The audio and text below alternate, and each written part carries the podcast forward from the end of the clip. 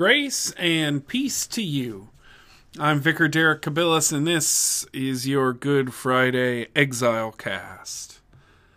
You know, I try not to say too much on Good Friday and Holy Saturday, both because I think that they are supposed to be somber, reflective days, and because sometimes I think we just need to let the scriptures speak for themselves. So that's what we're going to do today. But before we do that, I just want to say a word to you about my own crucifix. Surprisingly, no one here in Uniontown has ever asked me about the crucifix I wear over my robe. In other churches I've served, people asked me about it all the time. Some of them even angrily, because they thought that crucifixes were a Catholic thing. And for some, it was just more evidence that I was plotting some sort of Roman takeover of their church. But you all have always been kinder than that. And you know I appreciate it.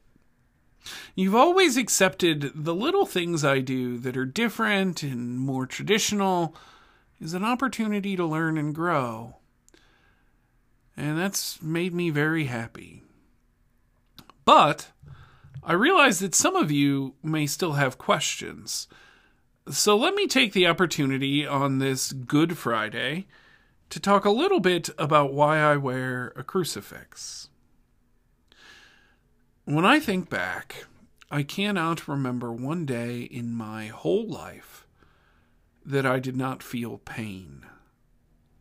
Having been born with an orthopedic problem in my right foot, I woke every day of my life with stiffness and pain shooting up from my right ankle.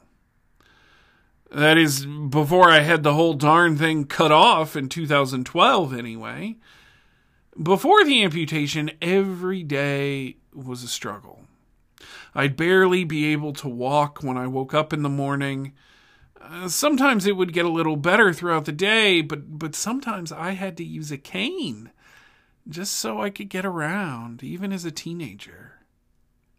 Now that I've had the operation, things are much, much better. Don't get me wrong.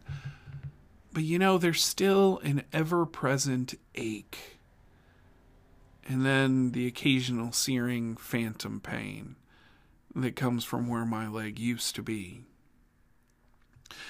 Now, I've been a Methodist all my life, and I'm well aware that Methodists typically hang only empty crosses from their necks and from the walls of their churches. Most people will tell you that it's because the empty cross is a symbol of the empty tomb, that it's a symbol that represents the resurrection of Christ and not just his crucifixion. And all that may very well be true, but I'm not sure it's the whole story. There's something dark and morbid about a crucifix, isn't there? I mean, who would wear a piece of jewelry shaped like a body dying in agony? Who would hang a beat-up, bleeding man from their wall? What kind of sick person would take inspiration from such a gruesome scene? Well, I do. Being someone whose own body has been racked with pain, I take comfort in remembering that Christ had a body. I wear a crucifix over my robe because I think it's important to remember that Christ didn't have a body that was above pain, but that his body was just as capable as hurting and bleeding is my own. The crucifix helps me remember that I'm connected to Christ, not just through my spirit, but through my very flesh, however fragile and mortal and frustrating it may be. We have this word we use when we talk about Christ's body. We call it the incarnation. Have you heard that word before? Have you ever been to a Mexican restaurant and ordered the carne asada. Carne, carne is literally the word for flesh or meat. Christ is the incarnation, is the enfleshment of God, the meat of God. The crucifix tells me that bodies matter to God, that things like hunger and homelessness and disease are right on the forefront of God's mind. Seeing the body of Christ helps to remind me of the suffering bodies of all those around us in our community. Bodies that are cold because they aren't covered with proper clothes or shelter. Uh, bodies that are hungry. Bodies that are tired. Uh, bodies that are addicted to chemicals that are slowly destroying them. Seeing the body of Christ hanging there, suffering, draws me closer to all those who suffer. And it encourages me to see Jesus in their struggles. Do you remember what Jesus said? That which you have done to the least of these, you have done to me. The prophet Isaiah spoke of the coming Messiah in a passage that we call the Suffering Servant, from Isaiah fifty-three.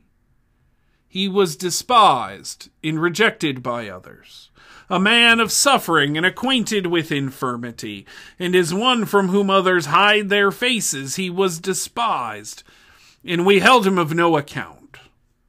Surely he has borne our infirmities and carried our diseases, yet we accounted him stricken, struck down by God, and afflicted. But he was wounded for our transgressions, crushed for our iniquities. Upon him was the punishment that made us whole, and by his wounds we are healed. Hunger, pain, suffering, illness, disease, addiction, these are things that are found in the body. They belong to the body. And those who suffer in the body can take comfort in the idea that Christ, our God, also suffered in the body. You know, the older I get, the more I realize I don't really know how the cross works, if I'm being honest. Some people describe the cross as a, a paying of a debt. And when I read the Bible, I can kind of get that impression. Other folks say it's about receiving a kind of punishment on our behalf, a, a punishment that was supposed to be reserved for us, but that was instead poured out on the innocent body of Jesus. Uh, that idea makes less sense to me, but I guess I can see where they're coming from. Still, others say that it's a model for how to live, a beacon or an icon of how to live a self-sacrificing life. John Wesley, the founder of Methodism, liked to think about it that way. But for me, I guess the cross has always been about a body. That it took an actual body to get things right between us and God. That it's the ultimate symbol that bodies mean something to God. That bodies have a role to play in this whole salvation thing. Some people think about Christianity in, in almost a, a purely spiritual way, as if our faith is just found in the mind and in the heart, as if it's all about escaping the body, as if it were some kind of prison. But the message of the cross, the message of our very redemption, is that bodies are holy, that God was pleased to dwell in a body, and that all the sacrifices we need to make can be made right here, right now, with our own flesh and bone and blood. You know, over the years, I realize I, I haven't had a great relationship with my body.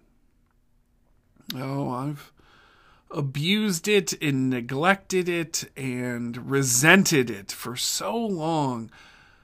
But every time I see Christ hanging from the cross, I remember that his body was the means of a great reconciliation of all things between God and sinners, between the Godhead and the creation, and even between me and my own body. Take some time this Good Friday and gaze at the body of Christ on the cross. Whether you have to download a picture from the internet, or you have a crucifix somewhere in your house, or, or even if it's just in your mind's eye, take some time and consider his wounds. Consider also your own. Then consider the wounds of all those who may not go to church, who may not even know the name of Jesus, but who are united with Christ through their suffering. Then give thanks that you worship a God who doesn't just look down from afar on us and and shake his head like a, a judgmental, disapproving boss, but that you have a God who's willing to become one of us, who's willing to take our pain and our grief and our disease and our fear and our anxiety and our depression, that, that he's willing to take all of that upon himself, and that by his wounds we may be healed. Let us pray. Almighty God, graciously behold this your family, for whom our Lord Jesus Christ was willing to accept betrayal, willing to suffer, and willing to, though he was an immortal God, experience the emptiness of death. Make us willing, O God, to die to ourselves, that through fear and trembling we might find your light in the darkness of the cross. Amen. Tonight, I hope you uh, take some time and gather seven candles if you can, or if need be, just one will suffice. And take a look at the Tenebrae service that is posted on the website. And then you'll go through that time in your home, and you'll just take some time to meditate on the cross on this Good Friday. Grace and peace.